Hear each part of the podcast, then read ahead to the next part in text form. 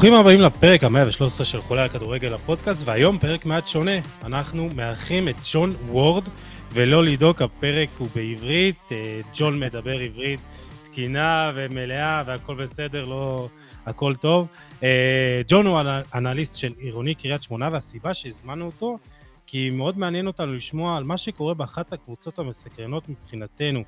אה, בליגת העל, ואנחנו חושבים שזה גם אחת הקבוצות המתאימות ביותר לשחקנים צעירים להצליח בהם, אז נדבר גם על העבודה של אה, אה, ג'ון בקבוצה, גם למה באמת קריית שמונה זה קרקע פורייה לשחקנים להצליח בה, וגם נדבר על השחקנים שעשו את השיפור המשמעותי ביותר בקבוצה, ויש כמה שחקנים ששווה לדבר עליהם, אז ג'ון, מה העניינים? ערב טוב, ערב טוב, מה שלומך? בסדר גמור, אז בואו תספר לנו, נראה לי, קודם כל, למי שלא מכיר, מה זה ג'ון וורד, כאילו, אתה יודע. אני בהתחלה שככה אה, שלחת לי עוקב בטוויטר, לא הבנתי, כאילו, אמרתי, ג'ון וורד, מה, יש לנו פה איזה אה, ליגיונר, אה, משהו, כן, כן, משהו כזה. אז בוא תספר לנו קצת ככה רקע עליך ומה מקור השם. טוב, את האמת שג'ון וורד זה יונתן וורד בעברות, בעברות מה שנקרא. כן. אה, נולדתי לאבא אנגלי ואימא מישראל, אה, גדלתי בקיבוץ אמיר, אבל אה, הערכים של הכדורגל באו דווקא מכיוון אנגליה. נולדת בארץ? כן, נולדתי בארץ, גדלתי בארץ, רוב מרכז החיים שלי הוא בארץ, אבל הרבה הרבה שורשים מאנגליה, וגם ככה גם השם. אז אמרת נשאיר אותו ככה, שייתן לך איזה... כן, אני אוהב את השם הזה, הוא שם יפה. לא, לגמרי. אמ, דיברנו קצת על החיבור שלך לכדורגל האנגלי, ועוד בשיחה לפני שהקלטנו, באחת השיחות דיברנו גם על הסדרות של, ש, שעשו על סנדרלנד ולידס, וכאילו זה באמת באנגליה, וראינו את זה היום, אנחנו מקליטים את הפרק ביום ראשון אה, בלילה, אה, גם אחרי מחזור הסיום המטורף שהיה לנו. מטורף באנגליה ודרמה מדהימה. אה, וראינו גם את אה, מה שהיה בליגות הנמוכות, סנדרלנד חזרה לצ'מפיונשיפ, ועוד מלא באמת דרמות וסיפורים מטורפים, אז ככה לפני שנתחיל לדבר על קריית שמונה ו- וגם עליך, אז תספר לנו קצת על הכדורגל האנגלי, מאיפה בא החיבור המטורף הזה, מאיפה התשוקה הזאת למשחק? האמת שאתה יודע, שאתה נולד לבית אנגלי, בית אנגלי טיפוסי, שאבא אוהד מנצ'סטר יונייטד, ו... ואבא מספר על מונדיאל 66 ועדיין מתרפק על העבר. אני חושב שאתה גדל לתוך זה, ולאט לאט ככל שהטכנולוגיה גדלה אל העולם שלנו ומתפתחת בעולם שלנו, ככה צצים יותר סיפורים מעניינים כמו סנדרלנד לידס, היום באמזון פריים, האמת שעשיתי מנוי לאחרונה, כי פשוט יש שם את כל הסדרות כדורגל הטובות ביותר, הדוקו, האותנטיות, וזה, וזה יוצר איזה חיבור, זה, זה דת מסוימת באנגליה. ואת האמת שככה גם עבורי וככה עבור הבית שלי, זאת אומרת כולנו אוהדי יונייטד, כולנו נפגשים בשבת לראות את המשחק, כולנו בשנים האחרונות מתבאסים כל שבת בערב כי כנראה כבר לא ננצח, ואתה יודע, זה, זה, זה משהו ש, שזורם לך בוורידים. ובאמת זה כמו שבאמת מתואר בסדרות, זה כאילו יום של משחק זה לא אתה בא חצי שעה לפני המשחק, אה, רואה אותו הולך הביתה, זה באמת כאילו זה יום שלם, זה להגיע לאיצטדיון, לחוות את האווירה, אה, לשתות משהו, זה באמת כאילו זה... זה, אתה יודע, אנחנו, אנחנו עדים רק לדברים שמתועדים בעצם, זאת אומרת ליץ יונייטד, סנדרלנד, כל מיני עיירות ערים באנגליה ש... כל עולמם זה בעצם הכדורגל, אבל יש גם עיירות מאוד קטנות שם, ליגה שלישית, ליגה רביעית, עד הסנדיי ליג של ימי, של ליגה שישית ושביעית. יש לי משפחה שגרה בעיירה שקוראים לה נורפמפטון, קבוצה בליגה רביעית. אה, כן, העליתי איזה פוסט עליו, על הקבוצה, באמת, כאילו. קבוצה מרגשת מאוד, ואני מרגיש חיבור אליה גם. ודודים שלי כל שבת הולכים למשחק. עכשיו, אתה יודע, הבן אדם הרגיל יבוא וישאל מה יש להם לעשות, זה ליגה רביעית. אבל בשבילם זה כל עולמם, זה, זה אנגליה, זה היופי שלה. שבת להגיע למגרש, שותים בירה, אוכלים איזה המבורגר טוב, איזה משחק כדורגל באמת ברמה טובה, אני מאוד אוהב את הליגות האלה, אני קצת עוקב שמה, אמ, ואתה חוזר הביתה, או הולך לפאב, תלוי אה, מה המצב רוח. והרמה כאילו בליגות הנמוכות אה, יחסית גבוהות, כלומר, הצ'מפיונשיפ היא, היא, אתה יודע, ליגה מאוד קשוחה, אבל גם ליגה שנייה, כלומר, אה, אם אנחנו עושים איזה רפרנס לליגת העל שלנו, אה, איפה ליגת העל היית ממקם אותה, ומאיפה אפשר גם להביא שחקנים למשל? זהו, אתה יודע, זו שאלה, שאני, זו שאלה שאני תמיד שואל את עצמי. אמ, יש קבוצות בליגת העל שהייתי ממקם בצ'מפיונשיפ, ויש קבוצות בליגת העל שהייתי ממקם אותן ב, בליגה שלישית בכיף. אני חושב שהכדורגל הישראלי הוא לא גרוע, אני חושב שיש לנו רמת כדורגל טובה, זאת אומרת אנחנו משתמשים בזרים משם. חיפה יש את שרון שרי שבעברו שיחק ב-QPR, אנחנו, לנו בקריית שמונה היה את מורגן פרייר שהגיע מטרנמיר והיה במכבי פתח תקווה קודם כמובן. אנחנו מביאים משם שחקנים ושחקנים שכן מסתגלים לפה, כן הולך להם טוב כאן. אמ, אז אני חושב שאנחנו יכולים למצוא את עצמנו באמצע שם, פשוט המעטפת שם היא גדולה יותר, מקצועית יותר, רחבה יותר. טוב, אמ, מעטפת זו מילה שאנחנו אוהבים פה בפודקאסט, וחבל שגיל לא נמצא איתנו היום, אבל אל תדאגו, גיל באמת יחזור אלינו אה, בפרק הבא. אה, ואני חושב שבאמת אה, אנחנו נתקדם ל, ל, למה ש... אה, לנושא ששמו, אה, שלשמו התכנסנו כאן. כן. אה, איתמר שבירו, אתה אחראי להתפוצצות המטורפת שלו? איתמר שבירו אחראי על, ההתפ... על ההתפוצצות שלו בזכות עצמו. אמ, אנחנו היינו שם לעזור ו... ולתמוך ברגעים הטובים וברגעים הפחות טובים, כדי שיהיו לנו בעיקר רגעים טובים ביחד. אני חושב שההתקדמות שהוא עשה העונה היא וואו. אתה יודע, במהלך, במהלך כל העונה אתה שואל את עצמך, מה איתמר שבירו, איך היית מקטלג אותו? איזה סוג של חלוץ, חלוץ עם הגב, חלוץ שמוריד, חלוץ של אחד על אחד. ואיתמר שבירו זה, זה חיית רחבה, אני חושב ש... שבאמת ראוי להערכה חלוצים כאלה. אני חושב שאין הרבה כאלה וגם לא מחפשים הרבה כאלה, כי תמיד אתה שואל את עצמך מה הוא עושה.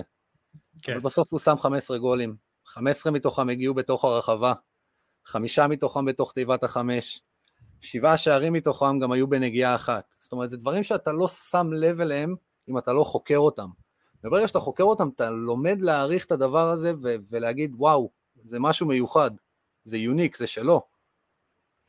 אז, אז את האמת אני רוצה שנרחיב עליו טיפה בהמשך, וככה מאוד היה לי חשוב אה, לגרום לאנשים, באמת אנחנו נדבר על איתמר שבירו ונקדיש לו באמת אה, את הכבוד הראוי לו על עונה פנטסטית, אה, אבל אני רוצה שאת האמת נתחיל עם ה...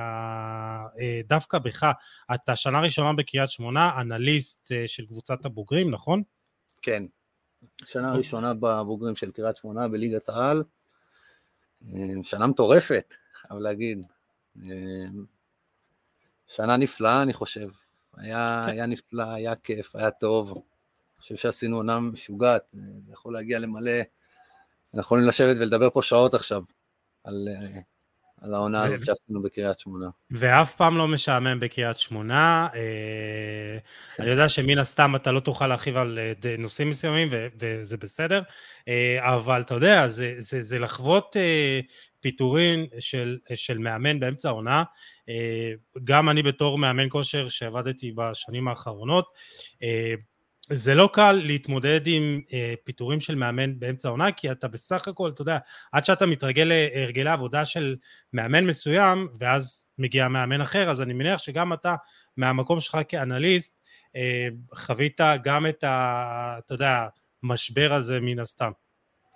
אמ, כן, אבל אני חייב להגיד שבתור אחד שזה השנה הראשונה שלו, אז, אז אני חייב להגיד שאמיר נוסבאום היה מאוד אמיר נוסבום בסוף פתח לי את הדלת, הוא לקח את ההימור עליי ואמר אני רוצה את האנליסט הזה, על אף זה שאין לי ניסיון, אלא יש לי רק תעודת קורס, מה שנקרא. אתה יכול להגיד גם מה היה הניסיון שלך בעבר, הכל טוב. אה, האמת שהייתי אנליסט בליגה ב', אה, זה סיפור זה גם סיפור מעניין, כן, כי אני מאוד חשוב לי גם. כי ליגה ב', אנליסט זה לא בדיוק, אתה יודע, משתלב יחד. אמ, זה חדש, אתה מבין, אצלנו ליגה ב' זה ליגה רביעית, אבל בליגה רביעית באנגליה זה כבר אה, תפיסה אחרת. אתה יכול כבר נכון. למצוא שם כמה אנליסטים. אמ, ובגלל זה אני חושב שגם היה בי איזה מקום שאני כן רוצה לעשות את זה.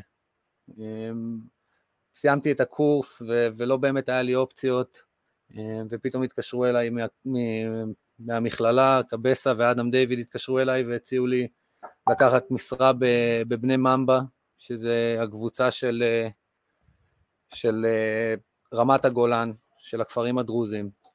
כן, הכרנו אותה בסדרה ליגה ג'. פגשו אותה בליגה ג', שיחקה נגד מכבי תל אביב, בשמינית, גמר גביע, שהיא עוד הייתה בליגה ג'. נכון. ויש שם משהו שאני חייב להגיד לך שגרם לי להתאהב במקום. זאת אומרת, החום הזה שקיבלו אותי כשנכנסתי פנימה, והכנסת אורחים, והכבוד לזולת, ו- ואני, וואו, כאילו, והכדורגל, והם פה ללמוד, וזה פשוט הכל שונה שם. לא, לא, לא יודע איך להסביר את זה. והם באמת כאילו חווית שם את תחילת הדרך ובאמת גם הגעת לקריית שמונה ומקום שאמרנו שווה להתפתח אה, כשחקן צעיר אבל איך זה בתור אנליסט היה אה, להתפתח שם?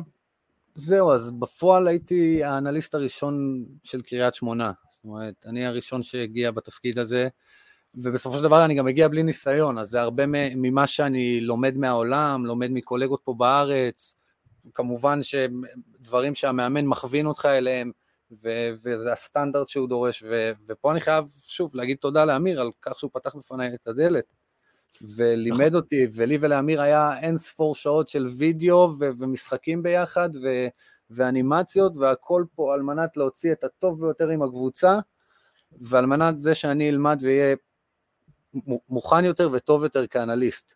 כן, ו... אז אני חייב אה, באמת אה, אה, לחזק אותך, ובאמת מישהו שגם עבד איתו בתקופה האחרונה, אז אמיר לוזבאום באמת מאמן שמאוד גם מאפשר למידה והשתתפות של הצוות המקצועי, אבל גם מאמן שמאוד חשוב לו לדעת כל פרט על היריבה, על איך הם משחקים, ובאמת לא להתכונן בצורה מאוד פשטנית לכל משחק, אלא באמת רוצה לדעת הכל, ממש, איך כל קבוצה משחקת, ואתה יודע, לפעמים דברים לא מסתדרים עם קבוצה מסוימת, ויכול להיות שהוא עדיין לא אמר את המילה האחרונה שלו. אני בטוח, אני, אני כל כך אוהב את הבן אדם הזה, ואני כל כך מאמין בו, ואני כל כך מאמין ב, בדרך שלו, ובאני מאמין שלו, שאני אין לי ספק בכלל שהוא יגיע רחוק.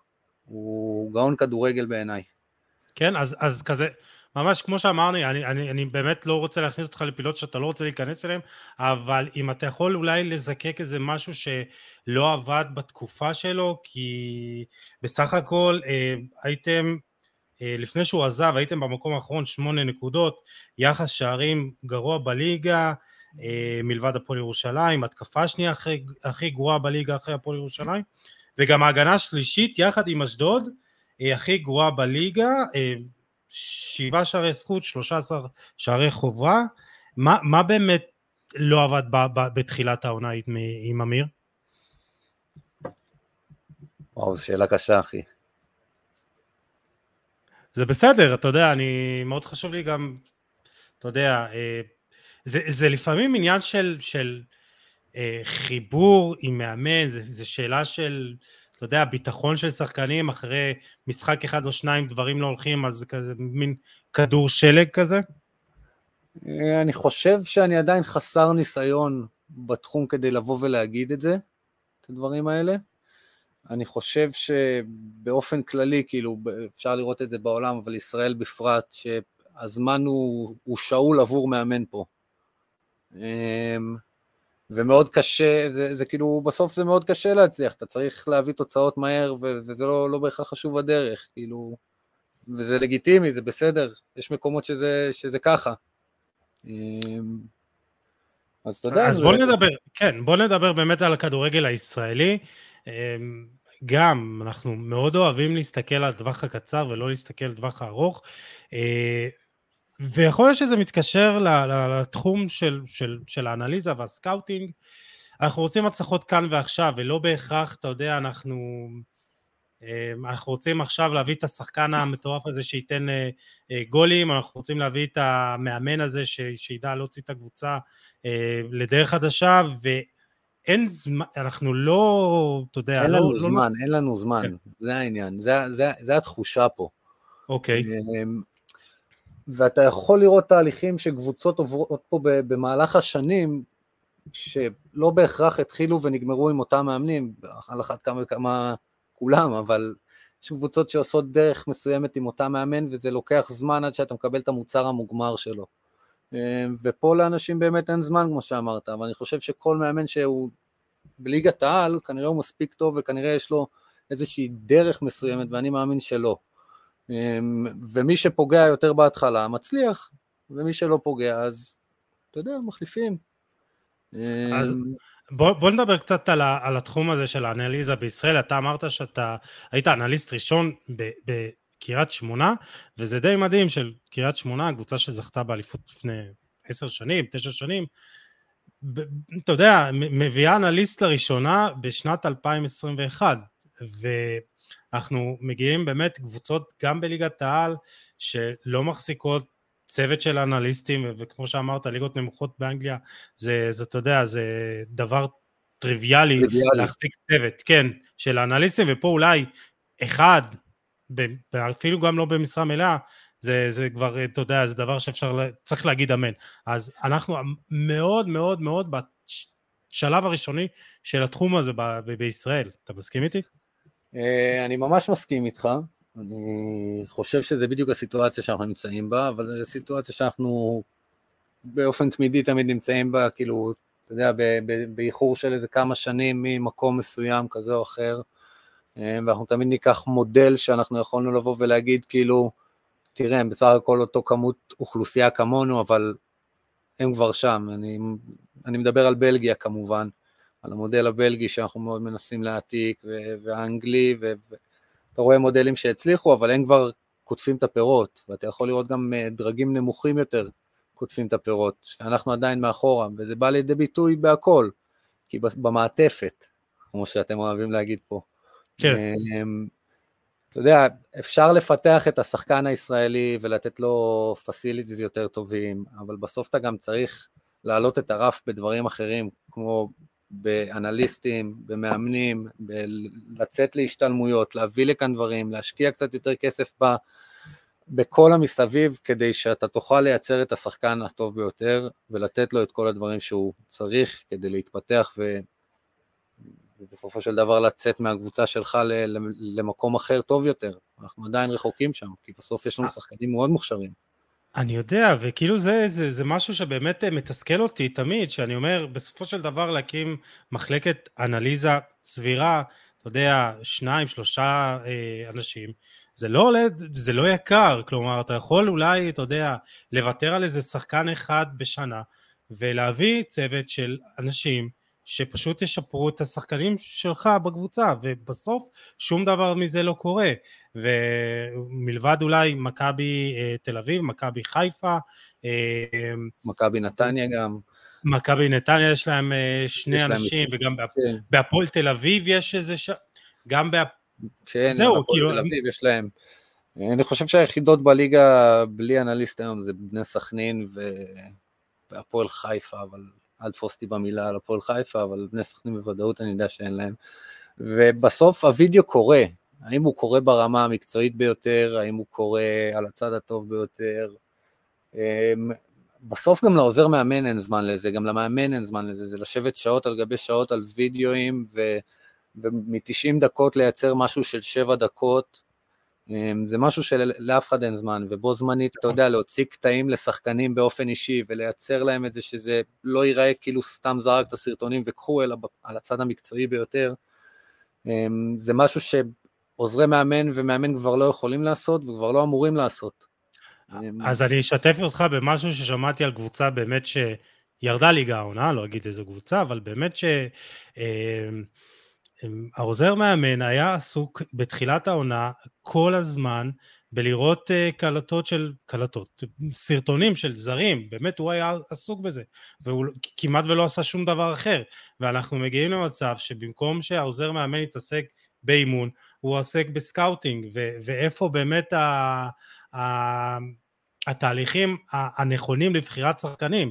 כלומר, אנחנו תמיד עובדים, ב, אנחנו עובדים הפוך על הפוך. למשל ב scouting, שזה תחום שונה לחלוטין מאנליזה, אה, scouting אה, באמת אה, כמו שהוא נעשה בצורה המקצוענית ביותר זה scouting פסיבי זאת אומרת לא בזמן שאתה צריך שחקן אתה אומר טוב אני רוצה עכשיו חלוץ רחבה נכון וכאילו באמת שיש לך מאגר שחקנים אתה אומר טוב עכשיו יש לי אני צריך איזה שחקן נפצע לי אני צריך להחליף שחקן אז יש לי מאגר של עשרות שחקנים שמתוכם אני יכול לבחור ולא באמת טוב עכשיו עושה טלפון לאיזה סוכן יאללה תביא לי חלוץ רחבה. כן. זה לא עובד ככה, ופה אנחנו באמת בישראל עובדים, עובדים הפוך לחלוטין, וזה כואב לי ששחקנים... כן, וכואב לי ששחקנים באמת לא מקבלים את המעטפת ומה שהם צריכים כדי להשתפר ולהיות יותר טובים. ובסוף זה משפיע גם על הנבחרת, גם על פיתוח הכדורגלן הישראלי, ויש המון תהליכים שקורים טובים, אבל זה לא מספיק, ואם קבוצות בליגת העל לא מחזיקות אנליסטים, או מחזיקות אנליסט אחד או בחצי משרה, זה, זה, זה חטא למקצוע וחבל שזה ככה.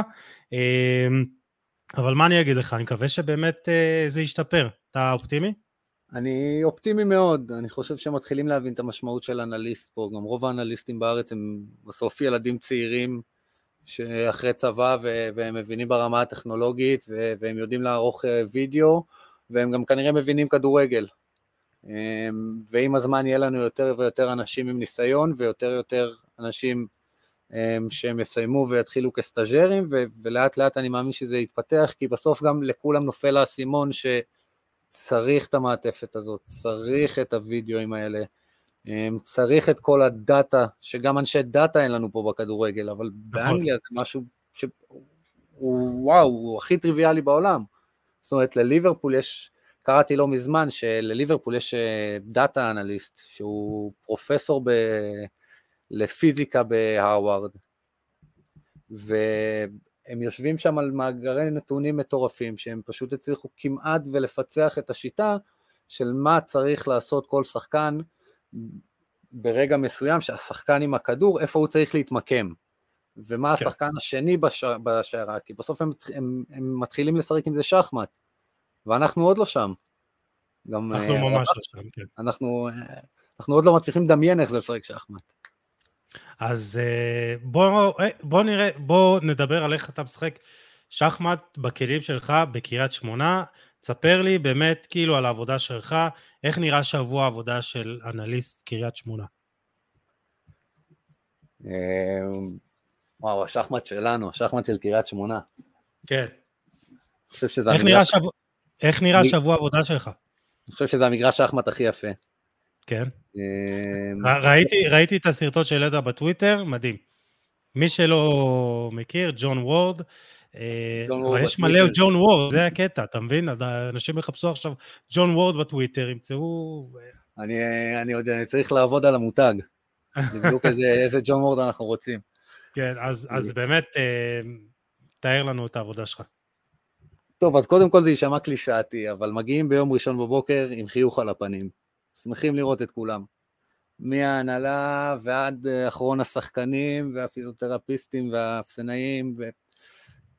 תענוג גדול, אתה מרגיש כאילו אתה נכנס הביתה. זה כבר נותן לך איזה drive כזה מסוים ל- לפתוח מחשב ולהתחיל לעבוד. אולי זה אה, הקסם של קריית שמונה? באמת כאילו? סליחה שאני... אני חושב שזה הקסם, עמוק עמוק בפנים אני, אני חושב שזה הקסם, זה הייחודיות. שזה, מקום שכיף לבוא אליו בסופו של דבר? תראה, זה מקום נורא שקט ואפילו לימים מסוימים מאוד פסטורלי. אתה יודע, אתה מגיע אחרי החורף או, או אחרי הגשם הראשון וזה המקום הכי יפה בעולם. ופשוט כיף, כאילו אנשים טובים וכיפים ואכפתים שרק רוצים את הטוב ביותר עבורך ו... ולדחוף קדימה. וזה בא לידי ביטוי אה, בעונה שלנו.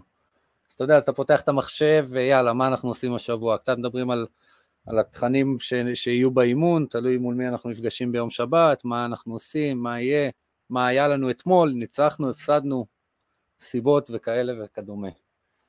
אמ, ומשם מתקדמים, אתה יודע, יום שלישי כבר מתחילים יותר להתכוונן לוידאו ויותר הכנה למשחק הזה, מה אנחנו עושים אמ, ומה אנחנו צריכים לעבוד עליהם במיוחד למשחק הקרוב. ומשם וידאוים אישיים והשחקנים, ו- וג'וני אתה יכול לעשות לנו וידאו, וג'וני אפשר שנשב, ו- ומה אנחנו עושים השבוע, ועוד איזה אימון לניב, והעוזר מאמן שלנו, אתה יודע, השחקנים באים ואומרים, ניב, בחייאת ניב, תעשה לנו אימון. עושים אימון, יאללה, כאילו תבואו אחר הצהריים ומחזקים. אז יש פה איזו שגרה שהיא נורא שגרתית, אה, כשאתה נמצא בקריית שמונה. זאת אומרת, זה הכל סובב סביב המועדון והעיר והעבודה כל הזמן, וגם אם אתה מסיים אימון בבוקר אז אתה תבוא אחר הצהריים, או נשב עד אחר הצהריים, או נשב מאחר הצהריים, אמ, וזה כזה 24-7 עבודה, אבל עבודה כיפית, כי כולם באותו ראש, וכולם רוצים לדחוף קדימה, וכולם רוצים להשתפר ולהצליח, מאחרון השחקנים ועד ההנהלה. אמ, וכן, אם אתה שואל אותי, זה, זה הקסם. אני חושב שזה מה, מה שעשה אותנו מאוד uh, מיוחדים השנה. אנחנו נדבר על השינוי שקרה באמת עם אה, סלובודן דראפיץ', אה, אבל הזכרת באמת כאילו יום שלישי, מתחילים גם לדבר קצת אולי יותר קשור למשחק, וידאוים אישיים, אז אני מניח שיום, יומיים לקראת משחק זה וידאו הכנה לקראת היריבה, מן הסתם. לרוב אנחנו נעשה וידאו פוסט גיים ביום חמישי, ושם אנחנו כאילו נסכם את המשחק שהיה לנו. אוקיי. Okay. אמ, וננסה גם כמה שיותר לכוונן, להתחיל כבר כזה הכנה בראש למה לא קורה במשחק הבא. איזה טעויות עשינו במשחק האחרון שאנחנו לא רוצים שיחזרו עליהם. מתיקונים okay. אוקיי. בלחץ שלנו ועד uh, התיקונים הכי קטנים, סגירות uh, באאוטים. אז um, אתם לא מדברים uh, ניתוח uh, פוסט גיים יום, יומיים אחרי משחק, אלא רק באמת כשמתקרב יותר המשחק השני? הבא כן, כאילו? כן, כי אנחנו לא רוצים איזו תחושה כזאת של, של לחץ סביב הדבר הזה, אלא אנחנו עובדים, אנחנו באיזה רצף מסוים, יש לנו דרך כאילו שגרתי מאוד. אני חושב שהפעם היחידה שעשינו וידאו וזה היה מטורף, כאילו חזרנו מהפועל ירושלים, המשחק הראשון של, המשחק השני של סלובו, סלובו הגיע, הפסדנו להפועל באר שבע, גם היה איזו תחושה באוויר של משהו חדש בדרך, ויצאנו להפועל ירושלים, דקה ראשונה הפקענו גול, אמ, ומשם היה משחק קטסטרופלי. אמ, הפועל ירושלים היו כמה רמות מעלינו ואנחנו לא הצלחנו להבין מה קורה. חוזרים בארבע בבוקר לקריית שמונה, איך שאנחנו יורדים, ארבע בבוקר, אתה יודע, זה כן. לנסוע לצפון מירושלים, מבאר שבע, זה, זה מסע. ארבע בבוקר אנחנו מגיעים לאיצטדיון, קובעים כבר שבתשע וחצי אנחנו באיצטדיון, מנסים להבין מה קרה אתמול בערב, למרות שניצחנו, ולמרות שזה ניצחון חשוב שהוציא, שהביא לנו איזה סוג של אוויר לנשימה פתאום, כן. לא, לא ויתרנו על זה, כאילו זה לא מעניין שניצחנו, המשחק לא היה טוב, ואנחנו צריכים לבוא ולהשתפר. ומשם, והשחקנים הגיעו ליום למחרת לאימון צהריים, ואמרנו, חבר'ה, יש וידאו, וכאילו, אפילו השחקנים היו מופתעים. הם אמרו, כאילו, מה, איך כבר הגעתם לזה? ותחשוב שגם לפני זה לא באמת היה להם את הדברים האלה, כאילו היה, שוב, היה וידאו, אבל היה וידאו של עוזרי מאמן, שכבודם במקומם מונח, אני לרגע לא מזלזל. אבל עוזר ש... מאמן לא באמת יכול לעשות את אותה עבודה שאתה עושה. הוא לא יכול לעשות את זה, זה, יש לו עוד מיליון ואחת דברים לעשות באותה סיטואציה, שווידאו זה לא, אני בטוח שווידאו זה לא הדבר הראשון שעובר לו בראש. נכון. אז פתאום, אתה יודע, זה היה איזו תחושה כזאת נפלאה, שיום למחרת אנחנו מוצאים וידאו תשע דקות וידאו מהמשחק שהיה לנו אתמול, והכל תיקונים.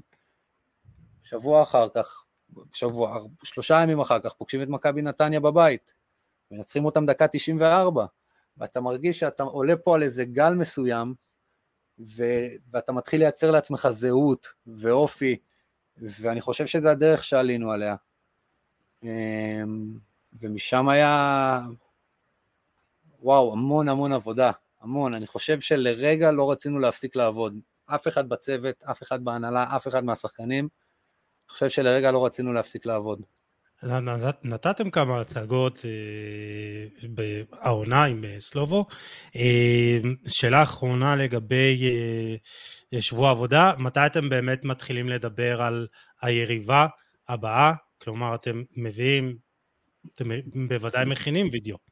ברור, אנחנו, הווידאו ספציפית קורה ביום שישי, רגע לפני האימון המסכם, אבל בפועל בחדר, כאילו, ובצוות, כבר אנחנו כזה זורקים באוויר מי היריבה הבאה ומה יהיה ומי יהיה והפצועים שלה, זאת אומרת השיח הוא כל הזמן חי, אבל זה לא גורם לנו רגע לסטות מהדרך, כי אנחנו ידענו מה אנחנו עושים בכל משחק, זה שלנו, אף אחד לא יזיז אותנו, שום יריבה, בטח לא אצלנו בבית, וברגע שהאמנו בזה, אני חושב שזה נתן איזה סוג של תחושת שקט, כאילו הרגשנו שקריית שמונה זה המבצר, אמ, אז אתה יודע, אז במהלך השבוע אתה פשוט מתאמן ואתה מוסיף עוד איזה קצת טאצ'ים באימון ובהתניות של המשחקונים או הרונדואים למיניהם, אז אתה מוסיף דברים שיהיו אפקטיביים למהלך השבוע, אבל בשישי אתה מציג להם מה היריבה, מה יהיה לנו מחר לצורך העניין, מה אנחנו רוצים לעשות, מה היתרונות והחסרונות שלהם.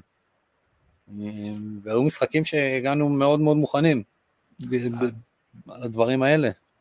אז ככה, לפני שבאמת נדבר על עבודה עם סלובו, תאר לי איזה סיטואציה שקרתה לך במהלך העונה, שאמרת, הצבעת על איזה נקודה, או אה, הראת איזה משהו לשחקן, או באת למאמן, ואמרת, הנה, ובמשחק זה עובד, ואני יכול להגיד מהניסיון הקטן שיש לי כאנליסט, ש, שלפעמים יכול להיות שחקן שבא אליך אחרי הוידאו הראשון אומר וואלה יוסי באתי וכאילו זה עבד וכאילו הצלחתי לנצח במאבקים ו, ושמתי לב לשינוי אז תספר לי איזה רגע קטן שאמרת לא יודע מה באמצע המשחק הנה מה שעשיתי עבד.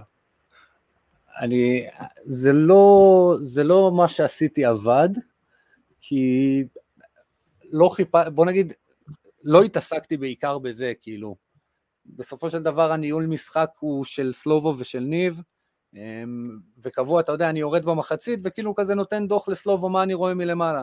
לפעמים סלובו מתייחס למה שאני אומר, לפעמים למה שניב אומר, לפעמים מה שסלובו מחליט. כאילו היה מאוד זה, אבל ברמה האישית, אתה יודע, בסוף אני זה שרואה את המשחקים לעומק, אני זה שמנתח אותם over, כי אני יודע שהשחקנים בסוף יבואו אליי לוידאוים ולא לסלובו או לניב, נכון. כי בסוף יש לנו אנליסט. אמ, ואני חושב שאחד הדברים שהרגשתי בהם, א', שאני נכנס הביתה, כאילו ש... שעשיתי את הקפיצת מדרגה בקבוצה, ו... והיום הוא חבר מאוד טוב שלי, וגם ראיתי את השינוי שזה בא לידי ביטוי במשחק שלו, אמ, זה דווקא רועי קהת. אמ, אני חייב להגיד לך, אני סליחה שאני חייב להגיד, רועי קיאט, אני אפילו צייצתי את זה במהלך העונה, אני חושב שהוא אחד הפספוסים הגדולים ביותר של הכדורגל הישראלי בשנים האחרונות. הוא שחקן פנטסטי, יש לו הרבה יכולות טכניות, אבל הוא מאוד מבין את המשחק, ויש לו הצטרפות מקו שני אני, באמת כן. מדהימה, וגם משחק ראש, למרות שהוא לא איזה ענק אה, וזה, הוא, הוא שחקן מאוד טוב, ומשהו שם בקריירה התפספס, אני לא מכיר אותו מספיק לעומק בשביל להצביע לך על הנקודה הזאת, אבל אני שמח שהזכרת אותו, אז כן. כן. אז הנקודה שלי הנקודה שלנו כצוות בקריית שמונה, היא שלא מספיק מעריכים את האינטליגנציה שיש לו. הוא בן אדם חכם ברמות קיצוניות, והוא מבין את המשחק לפעמים יותר טוב ממך, כי הוא בסוף זה שחווה שם, ואתה צריך איזה אחד כזה, בטח שהוא העשר שלך, אתה רוצה איזה פיבוט כזה שם. ובאיזה שלב רועי הפך להיות הברומטר שלנו, כי בסוף רועי חגג 30 לא מזמן, ולידו מוקפים ילדים. אמ, ואתה צריך איזה סוג של אחריות, ואתה צריך לדעת גם לקבל אותה, ו- ולדעת איך אתה מוציא מזה את הטוב. ורועי היה סבלני לכולם, וכיבד את כולם, וקיבל את כולם, ותמיד ניסה ללמד, ודווקא לא, מה, לא מלצעוק, אלא מלהסביר לשחקן. ובעיניי זה הדבר הכי ראוי להערכה, יותר מגולים, יותר מאסיסטים, יותר מהכל. אני חושב שרעות וחברות זה ערך עליון, ורועי רועי עונה לקריטריונים האלה. מבחינתי הוא אחד המשמעותיים שהיו לנו השנה. והרגשת שבעבודה איתו, אז כן אתה מצליח איכשהו לעבוד איתו, או לשנות לו אפילו איזה הרגלים או דפוסים מסוימים? זה, זה, זה הרגל קטן שגם אם אני והוא נדבר על זה, אני לא, בח... לא בטוח שהוא ישים לב לזה, אבל מבחינתי זה בא לידי ביטוי בסוף ב, ב, ב, בקטעים שאני רואה, שאם אני שם לב שרועי קהת פתאום נמצא לי בכל חילוץ כדור, אז כן, מבחינתי ענינו על הקריט... כאילו, הצלחנו במשימה הזאת. ואני חושב שזה שיפר אותו, זה שיפר אותנו, אתה יודע, זה דברים שבסוף הסטטיסטיקה המלאה של האוהד היא לא חובה את, את זה. מה הוא חילץ ואיפה הוא חילץ, והאם הוא עשה פס ראשון קדימה או לא. אבל כשאתה בסוף מסתכל על זה ומנתח את זה, אתה רואה שרועי היה שם. הוא היה שם לעזור. אז זהו, אז סתם אני כזה מסתכל על הנתונים שלו. העונה, יש לו ארבעה שערים ושני בישולים, ולרוב, אתה יודע, אה, האוהד, אתה יודע, רוב האוהדים רואים את הסטטיסטיקה הזאת, הם אומרים, לא סטטיסטיקה מרשימה, אבל בסופו של דבר יש לנו גם את הנתונים המתקדמים, שגם מעידים עד כמה הוא השתתף בבילדאפ של הקבוצה, עד כמה אה, הוא היה מעורב ביצירת מצבים, או אה, גם, כמו שאתה אומר, במשחק הלחץ של הקבוצה, אז אם הוא עשה את הלחץ והקבוצה הרוויחה בסופו של דבר אה, מצב או שער, אז יש לו גם תפקיד, גם אם הוא לא נתן את הפס לגול או את הגול בעצמו. כן, ו- ורועי היה שם. אה, הרבה שוכחים שעם כמה שקריית שמונה נראתה טוב במשחקים אה, מסוימים, והיו הרבה כאלה, לשם שינוי, הרבה היו שם, בוא נגיד, בטווח הגילאי ה-20-22 בלחץ. אמ, אז שוב, רועי קהת זה, זה השחקן שהכי הופתעתי ממנו והכי ציפיתי ממנו, בוא נגיד. כאילו, זה הפתיע אותי להיות מופתע. שהוא ענה על זה. לא, לא, לא תכננו לדבר על זה, או לא, לפחות אני לא תכננתי, אבל אני שמח שדיברנו על אה, רועי, ואני מאוד מקווה, אמרת גיל 30, מאוד מקווה ש... עוד נראה הרבה דברים ממנו. אני רוצה שנדבר על סלובודן אה, דראפיץ', אה, וכמו שאמרתי, הייתם במקום האחרון עם שמונה נקודות אה, לפני שהוא הגיע, וסיימתם את העונה הסדירה במקום השמי, השמיני, וגם במקום הראשון בפלייאוף התחתון, והודחתם מהגביע על ידי מכבי תל אביב בפנדלים. אה, אחוזי הצלחה שלו בליגה הם 58.3 אחוזים, אה, באמת יחס שערים אה, חיובי, פלוס 13, כן. התקפה רביעית בליגה, הגנה רביעית בליגה, כלומר, היה חתיכת שינוי עם סלובודן. כן, היה שינוי. אני חושב שקודם כל שינינו מערך. אה, עברנו לשחק ביהלום, שזה משהו שסלובו מאוד מכיר ויודע, ו... כן. והוא המאסטר של זה כרגע במדינת נכון. ישראל, ואני חושב שאפשר לראות באיזשהו מובן מסוים אה, איך הוא, איך הוא החזיר את היהלום לליגה הזאת. הוא ניסה לעשות את זה בביתר, לא כל כך הצליח, אבל זה כבר בביתר אה, קשה מאוד להצליח, וזה... אני חושב, אני חושב, you win some, you lose some, אתה יודע. כן. יש מקומות שאתה מצליח בהם ויש מקומות שפחות. אני חייב להגיד קודם כל סלובו זה וואו, מהאנשים האהובים. ואני חייב להגיד, תשמע, אני חייב להגיד שזה אולי תעודת עניות לליגה שמאמן כמו אה, דראפיץ', אה, לא, כרגע בלי קבוצה, ובמיוחד באמת אחרי עבודה מדהימה שהוא עשה איתכם, אה, אבל זה הערת אגב, אתה לא חייב אה, להגיב, או אם אתה רוצה תגיב בכיף, אבל הייתי חייב לזרוק את זה. שלך. אז באמת, תספר לנו באמת איך זה לעבוד איתו. אתה יודע, סלובו בחור גדול, מטר תשעים, קול קשוח, ובפעם הראשונה שראיתי אותו, אני זוכר, הוא נכנס לחדר ופתאום נבהלתי. לא ידעתי מה בא. כאילו, אני לא מכיר בפועל, אני לא הכרתי את סלובו באופן אישי, אני מכיר אותו מביתר, מנתניה, רק מהסיפורים. ובאמת, תוך דקה התגלה בפניי בן אדם כזה רגיש, כזה חייכן, אוהב את כולם, מקבל את כולם, רואה את כולם, אמ, והרגשת כאילו, אתה יודע, סלובו בחדר, כאילו, יש לך פה מישהו ש, שיודע מה הוא רוצה, יש לו ניסיון, הוא, כבר עשרים שנה בתחום הזה, אמ, ויש לו את הדרך ואת האני מאמין שלו, ואני חושב שברגע שיש לך דבר כזה, ואתה ניס... מוסיף לזה את הניסיון שלך, אז אתה גם, זה נותן לך איזה ביטחון במה שאתה עושה, ואז ברגע שאתה מעביר את זה לצוות שלך, או לשחקנים, זה, זה, זה מתחיל לחלחל. וסלובו בשבוע הראשון שנפגשנו איתו, הוא אמר, אני לא צריך פה עוזרים, אני צריך מאמנים. אני לא צריך שתהיה העוזר וידאו שלי, ואני לא צריך שתהיה העוזר מאמן שלי, ואני לא צריך שתהיה העוזר כושר שלי, וזה, אני צריך פה מאמנים. ומאותו רגע, כל אחד יצא לדרכו, ג'וני בתחום הוידאו, ו- ושלומי בתחום הכושר, וסמיון בשוערים, וניב סידי באימון.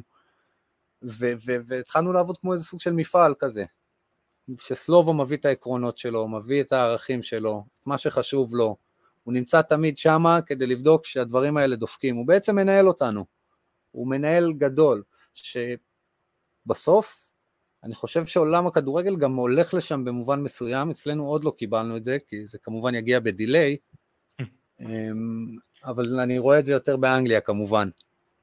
ש, כן, ש, שיש אנליסט לזה, ויש פה את העוזר מאמן, ו, והמאמן יושב בצד ומסתכל על האימון ובוחן את כולם. כי בסוף זה המפעל שלו. זה האנשים שלו, זה החבר'ה שלו, ואיתם הוא צריך לצאת לקרב. אבל אני אה, חושב שבאמת מה שאתה אומר, אתה מתאר זה מצב של בא מאמן, הוא אחראי על הכל, לטוב ולרע, אבל הוא גם, אתה יודע, הוא לא מפחד להציל סמכויות, ואם אתה בתור אה, אנליסט וידאו יכול לבוא ולתקן טעויות למשל בשחקנים, או הוא מקשיב לך, או מחשיב את הדעה שלך, אני חושב שזה, אתה יודע, גדולה, גדול, אה, גדולה של מאמן. זו גדולה של מאמן, אבל אתה באיזשהו מקום גם צריך אה, לתת לו את האופציה לסמוך עליך. זה לא שסלובו בא בבוקר, יאללה ג'וני, אתה על הוידאו. אתה צריך לעבור כמה מבחנים, אתה צריך להראות לו שאתה יודע, אתה צריך להראות לו שאתה מבין.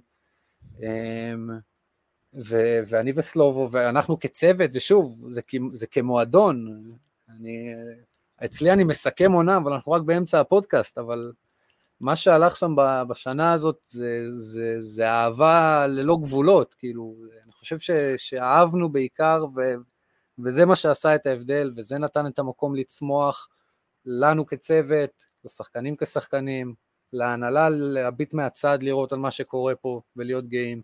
בואו נתקדם טיפה ונדבר על אה, שחקנים באופן אישי, ואני חושב שהשחקן שהראשון שחייב לדבר עליו, והזכרנו אותו בתחילת הפרק, זה איתמר שבירו, הוא זכה בתואר תגלית העונה של וואן וארגון השחקנים, אז בואו ככה, אה, ג'ון, אני אספר לך כמה נתונים עליו, אני בטוח שאתה לא מכיר אף אחד מהם, אבל בוא נזרום. Okay. 15 שערים ב-31 מחזורים, סתם, אתה מכיר את הכל בוודאי. 15 שערים ב-31 מחזורים, אה, סגן מלך השערים בליגה יחד עם פריצה ודין דוד, אתה יודע, שחקנים של אה, האלופה ושל מקום שלישי, זה מכובד מאוד.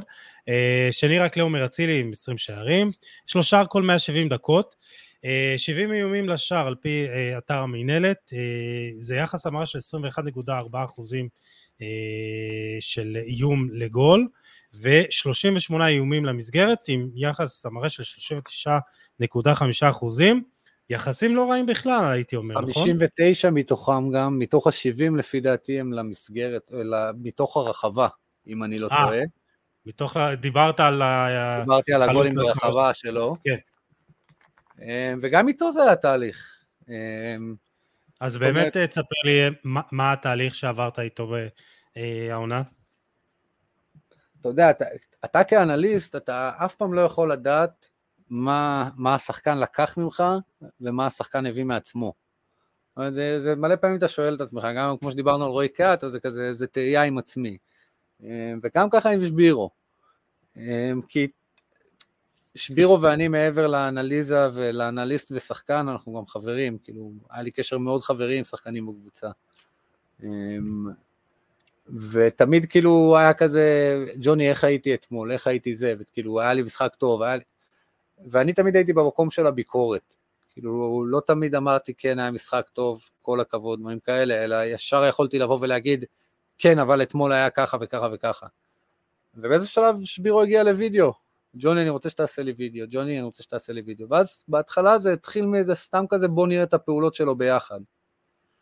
ועם הזמן זה הפך להיות מקבץ מסוים של דברים שהם חוזרים על עצמם, שבסופו של דבר פוגעים, במרכאות פוגעים בקבוצה ופוגעים במספרים של שבירו. אז זה דברים שכאילו ניסינו להוציא אותם מהראש שלו, ופתאום שבירו מקבל כדורים בעמדה גבוהה יותר, והוא נמצא בתוך הרחבה, אז הוא פחות אולי שותף להנעת כדור שלנו, אבל התנועה שלו לרחבה, התנועת עומק שלו לרחבה, היא נהדרת, ואנחנו לא רוצים לפספס אותה. וההתמקמות שלו ברחבה מש, משתנה בסיטואציות מסוימות, אבל עדיין ראית שאתה צריך לתת לו אולי איזה הכוונה, למרות שבסוף שבירו הוא חתול, הוא חתול לכל דבר ועניין, הכדור נוחת ב-16 וכנראה זה ייפול אצל שבירו. ושבירו אז, אז, אז אתה באמת אה, מתאר, תהליך של אפילו התמקדות ב, ביכולת, זאת אומרת, אתה מגיע לשחקן ואומר, תשמע, כדי באמת למקסם את היכולות שלך, אז uh, אתה צריך לשחק בעמדה גבוהה יותר, אתה צריך לעשות פעולות אחרות, אז uh, זה, זה ש, לא שינוי תפיסה. אני לא יודע אם זה לשפר את היכולות שלך, אלא זה לעשות את אותן פעולות פשוט בנקודות שונות. אנחנו יכולים להגיד, אחד מהדברים שתמיד הכי זכורים לי בעניין מיקומים של שחקן, הם תמיד שהיו מדברים על הדריבל של מנור סולומון. אז זה תמיד קבוע, הייתי מדבר על זה ורב עם זה עם השחקנים בחדר הלבשה. כי אומרים שמנור סולומון יכול להגיע ל-5, 6 דריבלים, 7, 8, 9, 10 דריבלים מוצלחים במשחק, אבל אתה בכלל רואה שזה קורה בחצי של, שלנו. נכון. אז מה אני אעשה עם זה? עשית שמונה דריבלים טובים, יפים, כל הכבוד, בוא נכניס את זה להיילייט. אבל אין לי מה לעשות עם זה, באנו לנצח.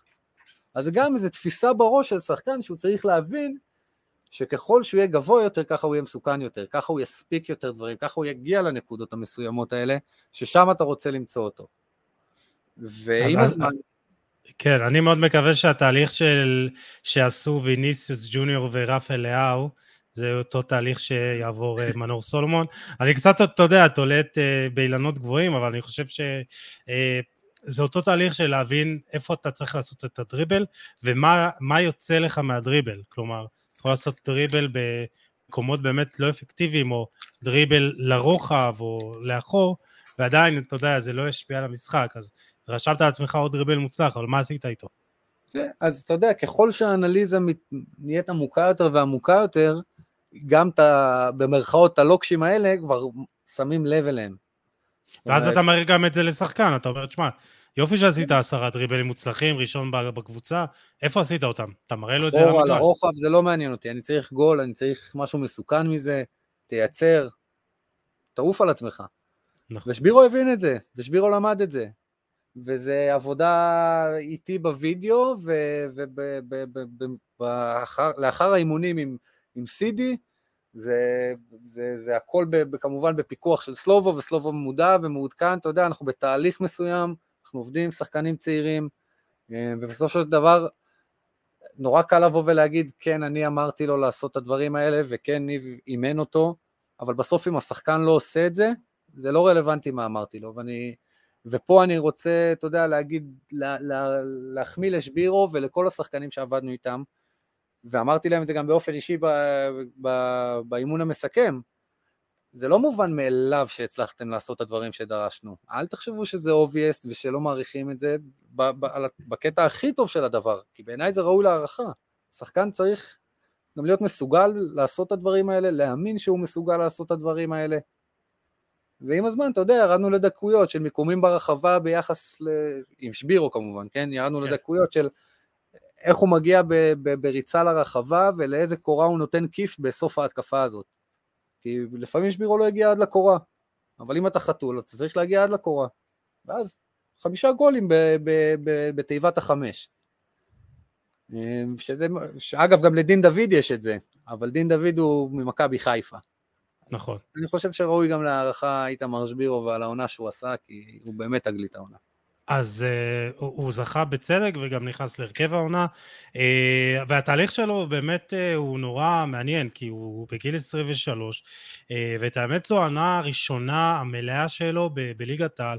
שנה שעברה הוא קיבל הזדמנות בהפועל באר שבע uh, ולפ... ולפני זה הוא שיחק uh, כשתי עונות uh, כמושל בהפועל ראשון לציון בלאומית uh, והוא כבש 15 שערים אבל בשתי עונות ב-68 משחקים וזה מה שכתבתי עליו בפוסט מ-13 לדצמבר 2019, שנה שנייה שלו בראשון לציון.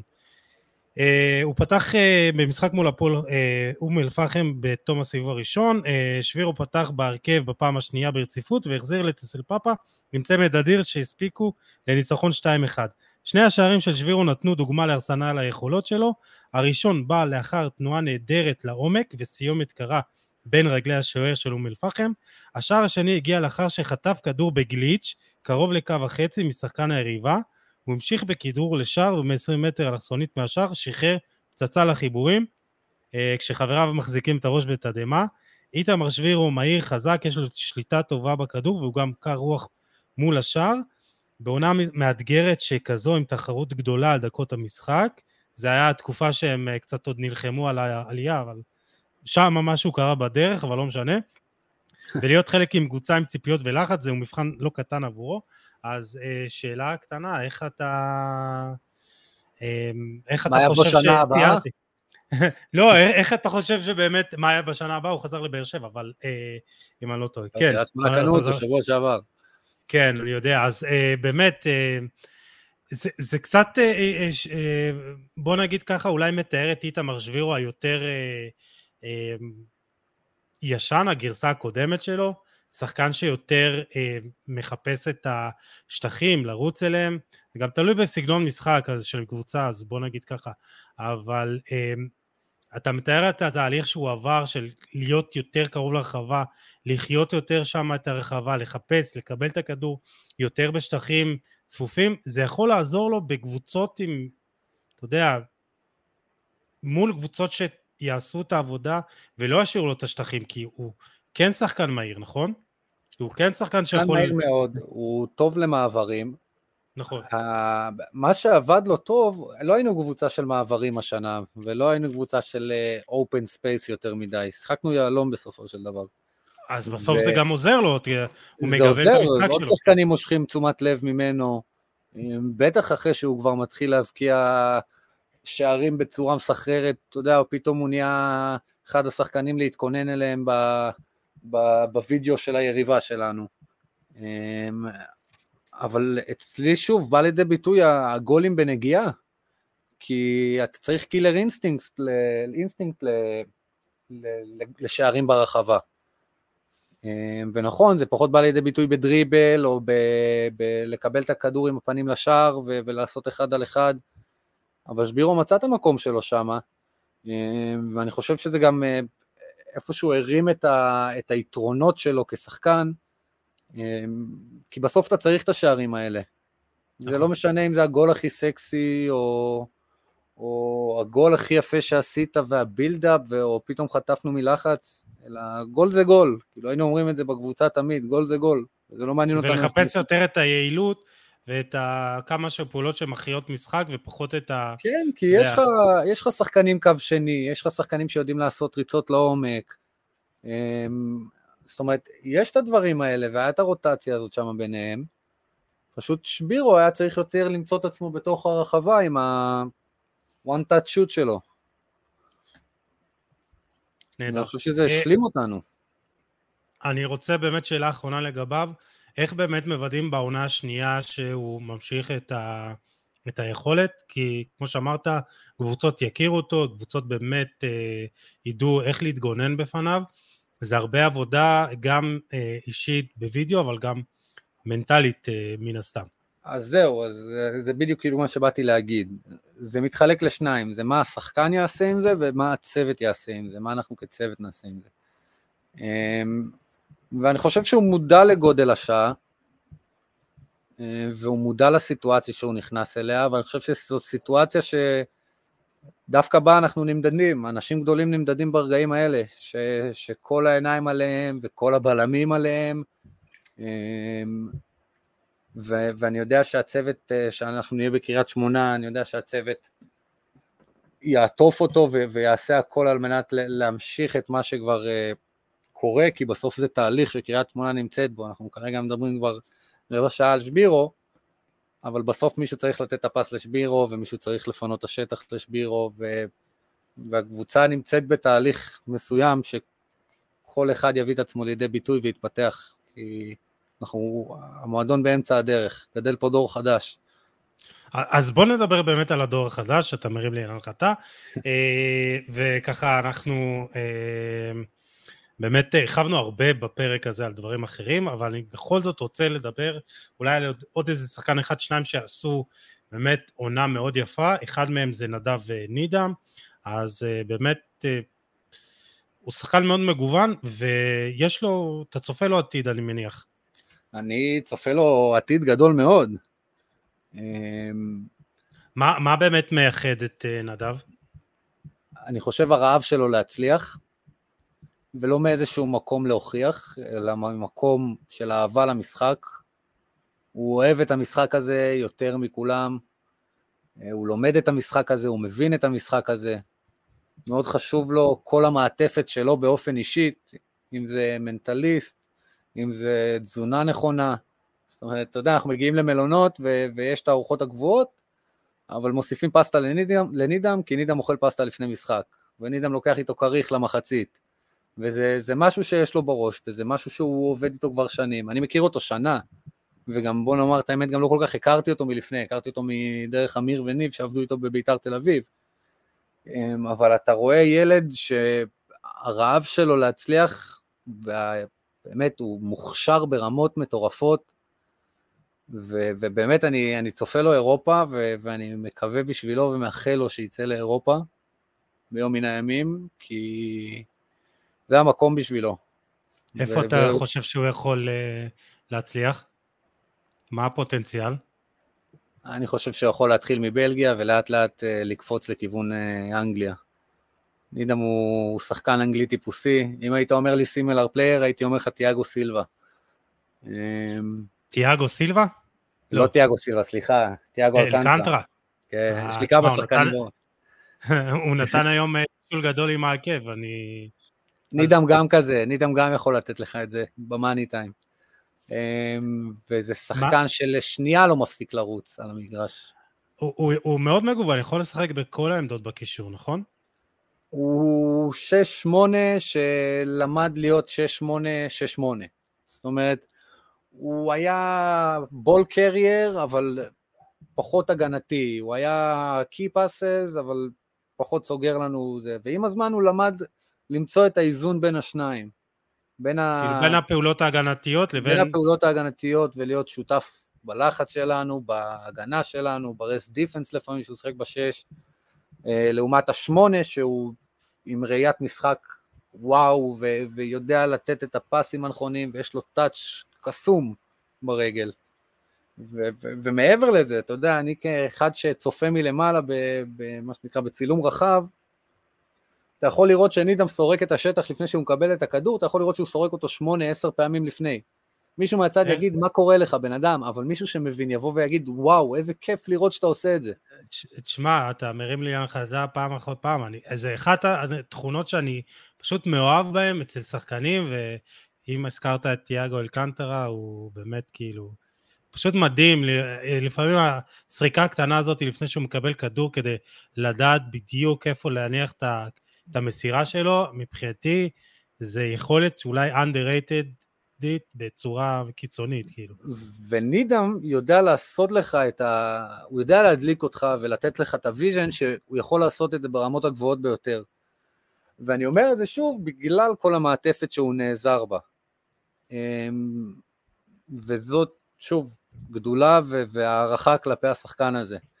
מעבר לכך שאתה יודע, זה נורא קל לבוא ולדבר על אה, שבירו שמושל מבאר שבע, ו- ונידם ומזר... וגיא מזרחי, שגם אותו שגם אני. שגם אותו אני, כן, אני מאוד, אה, אני מאוד רוצה לשמוע מה אתה חושב, הוא גם יעזוב אתכם בסוף העונה. הוא חוזר למכבי, אם אני לא טועה. האמת שאני לא יודע, אני ראש עוד לא בזה, אבל אה, אני עוד לא מה מיוחד בגיא? מה מיוחד בגיא? כי הוא משחק בשני הצדדים, נכון? הוא, את האמת שהפכנו אותו להיות גם מגן שמאלי בשלב מסוים של העונה, והוא הראה דווקא בהתחלה, היה לו איזה סוג של חשש כזה, אבל מהר מאוד הוא התגבר עליו והראה שהוא מסוגל לתפקד שם, והוא בסך הכל ילד בן 20, ועבורו זו שנה ראשונה בבוגרים בליגת העל, אמ, והוא הראה שהוא מסוגל, והוא שחקן טכני מאוד, והוא חכם, והוא מבין, והוא גם, יש להם, לחבר'ה האלה שיוצאים ממכבי תל אביב, יש להם איזה רעב מטורף כזה להצליח ולייצר לעצמך איזה מעטפת בריאה כזאת, יכול להגיד לך שגם נידם וגם uh, גיא מזרחי לא תמיד נעזרים בי, אבל אני מודע למה שקורה איתם, אנחנו כאילו אנחנו יודעים מה קורה מסביב, ואתה רואה שזה בריא להם, וזה נכון להם, וגם לגיא זה היה ככה, וזה, והוא השתפר והתקדם ועבד ו... ו, ו איך באמת עושים? איך באמת עושים את השינוי הזה ממגן ימין למגן שמאל עם רגל הפרוכה? הראיתם לו הרבה סרטונים של קאנסלו? האמת שאני באיזשהו שלב התחלתי לקרוא לו קאנסלו. כי הוא היה מתחיל לשחרר בעיטות בשמאל, ווואו, מצית לי את הדמיון. וקרוסים, אתה יודע, חצים מקוסט טו קוסט, רגל הפוכה בצורה המושלמת ביותר. אמ, ואני חושב שהוא עשה פה עבודה נהדרת, כי אין לי איזה נקודה, ב... כאילו, אין לי איזה אצבע לשים ולהגיד, פה אנחנו נכנסנו, זה היה כזה יותר משהו שהקבוצה צריכה כרגע, כי לא היה לנו מגנים שמאליים באותה, באותה תקופה. אמ, והוא נכנס לזה ברמה, בצורה המנטלית הטובה ביותר, כי אני חושב שזה בעיקר מנטלי לשנות. זאת אומרת, היה לי, היה לי את זה עם שחקנים אחרים, יותר עם הבלמים הצעירים שלנו, עם איתי בן שבת וזיו מורגן. זאת אומרת, שזה מה שרציתי להגיד, שבסוף אנחנו מדברים על המושאלים, אבל אנחנו לא מדברים על השחקני בית שגדלים פה. כי היו לנו שחקני בית השנה. בכיף, אני, אני ראיתי את uh, זיו מורגן uh, נגד גרמניה uh, בנבחרת הצעירה, הוא היה פנטסטי, ואמרתי, בואנה, איזה שחקן יש לנו פה. רגל יש... שמאל, הוא יכול גם לשחק uh, גם כבלם, גם כמגן שמאלי. הוא לשחק בלם, מגן שמאלי, בלם, בלם קו חמש, בלם מגן קו חמש, הוא מאוד דינמי, ושוב, זה, זאת אומרת, זה, זה שתי בלמים שבסוף העבודה איתם, יש להם את היכולות, יש להם את הטכניקה, וזה חבר'ה שמצאנו את עצמנו עובדים איתם יותר דווקא בפן המנטלי, אמ, ויותר הכנות, ויותר וידאוים, ויותר שיחות אישיות, מאשר אה, עבודה פרקטית. כי זיו מוביל כדור, זיו יודע להוביל כדור, זיו יודע לתת את הפסים בין הקווים, כנ"ל גם איתי בן שבת. משחק עם המון ביטחון, זיו. המון ביטחון, וזה משהו שחשוב, ותמיד היינו אומרים, אם אתם עושים טעות, תעשו אותה בביטחון, זה בסדר לעשות טעויות, אנחנו אחר כך נשב עליהם, אנחנו נלמד מהם, ואנחנו נשתפר. והגיע שלב שהחבר'ה יתעלו על עצמם, כאילו, ויקום המלפפון את הגנן, כי הם פשוט הביאו את זה על הצד הטוב ביותר, ותמיד יש מה לתקן, וזה עדיין לא מושלם, אצל אף אחד זה לא מושלם, גם, גם אני לא מושלם, אבל תמיד יש איזו תחושה כזאת שכולם רוצים להשתפר מסביב. אה, ויש לנו את השוער השני, את נדב זמיר, שהוא מהמחלקת נוער, ששיחק כל הפלייאוף התחתון, שמר על רשת נקייה. אה, איתי בן שבת, שההופעת בכורה שלו הייתה נגד הפועל באר שבע, ומשם ההופעה שלאחר מכן הייתה מכבי תל אביב בבלומפילד, שמלא שוכחים, אבל אני זוכר את ההכנה לזה, זאת אומרת, כבר ביום שלישי היה כותרות בספורט 5, קריית שמונה עולה עם קו הגנה בגיל 20, ממוצע גילאים 20. עלינו עם ניר דרורי מגן שמאלי, שהוא בן 20 חייל, זיו מורגן, בן 22, איתי בן שבת, בן 20, גיא מזרחי, מושל ממכבי, בן 20. והפסדנו להם 1-0, אבל הייתה שם תחושה שאנחנו מסוגלים לעשות הכל, כי עמדנו איתם לאורך כל המשחק, ובדקות הסיום דווקא היינו דומיננטים יותר. ובסוף אתה אומר זה ילדים בני 20 שאף אחד לא מתייחס אליהם כי הם מקריית שמונה. וזהו, ו- וחשוב להגיד, להיות שחקן הגנה בגיל צעיר, זה לא כמו להיות שחקן התקפה, אתה יודע, בגיל צעיר, כלומר, אתה חייב להיות כן. שחק עם הרבה יותר ביטחון. הבשלות שלך והבגרות שלך בתור שחקן הגנה מגיעה בגיל מאוחר יותר, אז איך, איך באמת אתה מעביר להם את... אני חושב שכצוות אתה חייב לתת את התחושה שהכל בסדר, תמיד הכל בסדר. אנחנו משחקים כדורגל, אנחנו באים להיות הטובים ביותר, אבל אם אנחנו לא עושים טעויות, ואם אנחנו לא בטוחים בטעויות שאנחנו עושים, אנחנו גם לא נוכל להשתפר, אנחנו תמיד נשאר באותה נקודה. אז אני, אני זוכר, זה לרדת באופן רציף של כמה שבועות ולדבר איתם על הדשא, וזה לדבר איתם, זה דווקא לעמוד בספוט של הבלם השמאלי, כאילו דווקא בנקודות האלה. עכשיו שאני חושב על זה, זה יכול להיות עובד, אבל אני זוכר שעמדנו שם, קבוע, ודיברנו על מה אנחנו עושים כשאנחנו בלמים, כשאנחנו מובילים כדור, כשאנחנו סוגרים, איך אנחנו מתגלגלים, איך אנחנו מסתובבים, איך אנחנו זה. וחשוב להגיד שמעבר לזה שהיה להם את הביטחון לעשות את הטעויות בשלב מסוים, היה להם גם את הרעב להמשיך ללמוד ולהתפתח, ותמיד היינו מתווכחים על הדשא עם השחקנים, אתה יודע, עם חבשי וזיו ואני ו- ו- וסלובה בא ואנחנו מדברים על זה, ותמיד יש שיח מקצועי על הכביש, על, ה- על, ה- על הדשא. אמ, ומעבר לזה גם יש לך איזה סוג של שקט תעשייתי, לפעמים זה פוגש אותך בתקשורת ודברים כאלה, אבל אתה לא נותן לזה להיכנס יותר מדי, אתה, שקוע בלעבוד, אוקיי, אתם מדברים עלינו, אנחנו החבר'ה מהצפון, אתם מדברים עלינו ככה, אנחנו נבוא להוכיח אחרת. הגענו למכבי חיפה, שבוע אחרי מכבי תל אביב, וכל השבוע התרגשות אדירה, מכבי חיפה מגיעה אלינו, ואנחנו באמונה עצמית וביטחון עצמי שאנחנו באים לנצח. עכשיו, אף אחד לא דיבר על זה, אבל אני בטוח שלכל אחד היה את האני מאמין הפנימי שלו, של אנחנו באים לעשות את זה, וכל אחד נתן בשבוע הזה, נתן פוש מטורף. ואני אפילו זוכר את התאריך, זה היה 14 לשני, זה היה ולנטיינס דיי. Mm-hmm. אני זוכר, קמתי בבוקר, שמש האירה את הצפון, והיה יום יפה, וואו, קמתי בהרגשה הכי טובה בעולם. הלכתי לעשות פיקניק עם חברה שלי, כי זה היה ולנטיינס, אתה חייב, אתה מחויב גם עדיין לחברה, למרות שמכבי חיפה באה היום בערב. והיה אווירה טובה, היה פנים טובות, כמו שאנחנו קוראים לזה. ופשוט הייתה תחושה שאנחנו מנצחים היום בערב.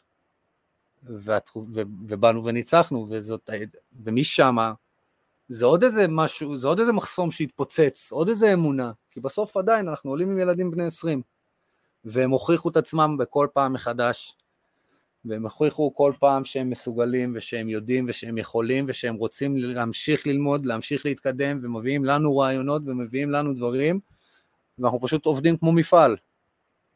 אמ, ובסוף יוצא מצב שאתה יודע, יש לנו ארבעה שחקנים בנבחרת הצעירה היום שזומנו. אמ, ואני חושב שזה... שזה נדב אה, נידה מורגן. איתי בן שבת ונדב זמיר. וגיא מזרחי גם, שהוא חלק מהסגל המורחב, אם אני לא טועה. קחו קרדיט, זה בסדר.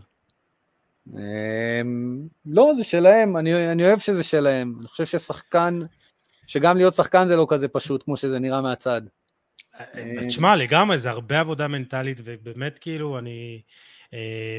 יש כל כך הרבה, אתה יודע, נקודות קטנות במהלך העונה, שצריך להרים את השחקנים, ובמיוחד עם חבר'ה צעירים, אתה יודע, אה, לא, לא, לא פשוט.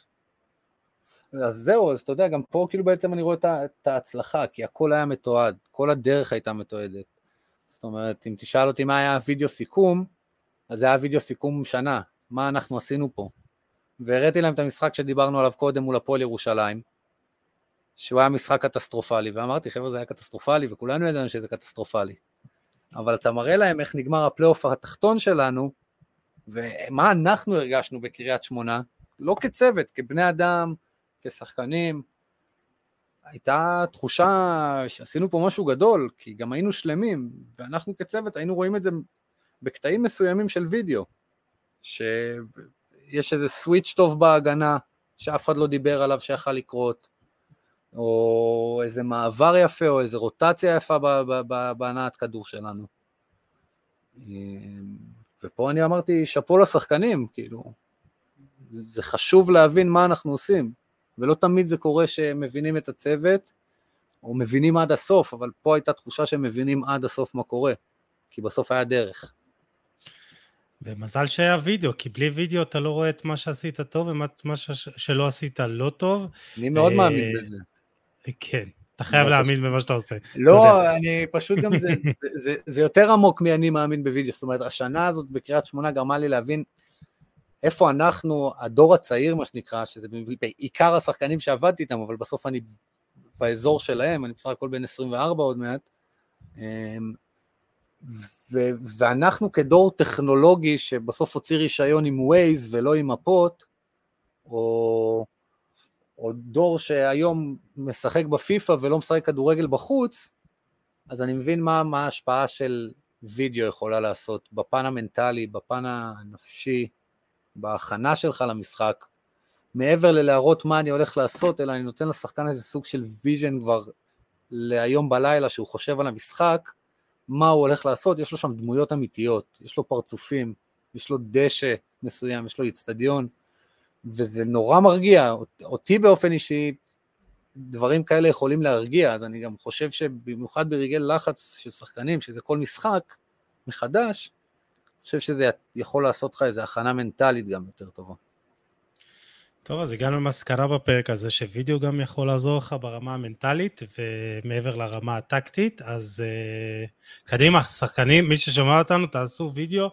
ואני מאוד מקווה שכמו שאמרת, הדור הצעיר, הטכנולוגי, זה שבאמת עושה עכשיו את הקורסים, שהשינוי יבוא ממנו, כי, כי משהו פה צריך להשתנות בכדורגל הישראלי, ובסוף, אה, אם זה לא מגיע מלמעלה, אז יכול להיות שהשינוי הזה לאט לאט יחלחל מ- מלמטה ויגיע למי שצריך להגיע, ואני מאוד מקווה אה, שיהיו עוד כמוך, אה, אה, חבר'ה צעירים. הלוואי. אני, אני גם מאוד מקווה באמת שיהיו איתך באמת אה, עוד הרבה אנשים ושיעזרו לך, אה, כי בסוף באמת אה, צריך פה צוות שלם, שכל אחד אחראי על איזה משהו מסוים, ואני מאוד מקווה שזה יגיע גם אה, אליכם אה, עוד אנשים וגם לשאר הקבוצות ובשאר הליגות. אה, בסוף זה חשוב ובסוף זה משפר את השחקנים שלנו ואם אנחנו באמת רוצים להתקדם ולהגיע משהו בכדורגל הישראלי אז אני מאוד מקווה שזה יקרה בקרוב. אה, יום אחד זה יקרה אני מאמין. כן. נחכה כמה אפשר לשים שיר. כן אפשר לשים את השיר של, אה, של ריטה. יום אחד זה יקרה. בלי כן. שנרגיש. Uh, יכול להיות, אז uh, אני מאוד מאמין uh, במה שאתה עושה, ג'ון, ותמשיך. Uh, היה לי לעונג לארח אותך, וחשוב לי באמת גם, ובאמת, תודה שהגעת. היה פה באמת הרבה דברים מעניינים, גם מעבר למקום הפרטי שלך בקריית שמונה, דיברנו על שאר, ה, שאר הדברים, ואני מאוד מקווה שאנשים שישמעו את הפרק הזה גם ייקחו דברים אליהם, על החשיבות של הווידאו, על האנליזה, על עבודה פרטנית עם השחקנים, אה, וגם על האהבה וחיבור למשחק, ו... וגם על לדעת שזה בסדר לטעות וצריך קצת זמן וללמוד, אולי בסוף אה, נשתפר בטעות. אני מאמין שעם עוד קצת זמן ו-trust the process, מה שנקרא, אני חושב שיש לנו עתיד ורוד, מאוד ורוד אה, בכדורגל שלנו. אמרת את, ה... את המילה האסורה, פרוסס, תהליך. מאוד מפחדים מהמילה הזאת בכדורגל הישראלי, אבל אני מאוד מקווה שזה יקרה. אני מאמין ש... אני רוצה להאמין ש... שהיא תיכנס יום אחד לכדורגל שלנו, אבל זה, זה גם, זה תהליך, מה שנקרא. זה, זה תהליך להכניס את התהליך הזה, אז כן. uh, נסיים באמת בנימה אופטימית, ואני מאוד מקווה שזה יקרה. אה, ג'ון uh, וורד, תודה רבה, היה נהדר, uh, נהניתי מאוד, אני מאחל לכם, לך הצלחה באופן אישי, וגם לקריית שמונה, תמשיכו להצליח ולתת במה לצעירים אה, ולפתח את הדור הבא של הכדורגלנים בישראל. תודה רבה, היה לי זכות גדולה להתארח כאן, אה, ומאוד מאוד מאוד נהניתי מהשיחה, אה, ואני מקווה שניפגש פה, נעשה איזה סיכום רבעון או חצעון ביום מן הימים. בכיף, בכיף, בכיף, אפשר גם לדבר על יונייטד שלך באיזשהו שלב. אולי באמת בעונה. סיטי וליברפול. כן, אה? אין שום בעיה. סיטי אה, וליברפול זה קצת יותר שמח. כן, אה? טוב, אולי עכשיו עם אריק תנח.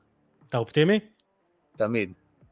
טוב. אם לא הייתי אופטימי, לא הייתי אוהב כדורגל. אני תמיד מאמין. כן, אז uh, נסיים באמת uh, בנימה אופטימית שכזו. Uh, תאמינו חברים, זה חשוב. תאמינו. Uh, ג'ון, תודה רבה. תודה, תודה לך יוסי, תענוג גדול. וניפרד מהמאזינים, תודה שהייתם איתנו, אתם מוזמנים לשתף, לתייג ולהאיר את עינינו. אנחנו ניפגש בפרק הבא עם עוד תוכן מעניין ואיכותי, תשמרו על עצמכם, יאללה, ביי.